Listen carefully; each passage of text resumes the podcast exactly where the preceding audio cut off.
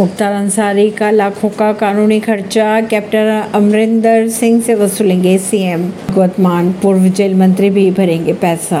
पंजाब के सीएम भगवंत मान ने ट्वीट कर कहा, यूपी के गैंगस्टर अंसारी को पंजाब जेल में रखने और सुप्रीम कोर्ट में उस केस को लड़ने के लिए 55 लाख की फीस पंजाब के खजाने से नहीं दी जाएगी, बल्कि यह पैसा तत्कालीन गृह मंत्री कैप्टन अमरिंदर सिंह और जेल मंत्री सुखजिंदर सिंह रंधावा से वसूला जाएगा।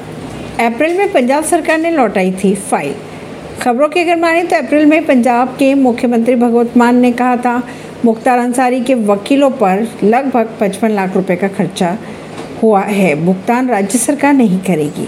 तब पंजाब सरकार ने वकील की फीस के भुगतान की फाइल वापस लौटा दी थी। सो मुख्तार अंसारी का केस लड़ रहे थे। खबरों की अगर माने तो मुख्तार अंसारी की एक सुनवाई के लिए लगभग 11 लाख रुपए की फीस तय की गई थी। ऐसी ही खबरों को जानने के लिए जुड़े रहिए जनता से रिश्ता पॉडकास्ट से। परवीन अर्शी, नई दिल्ली से।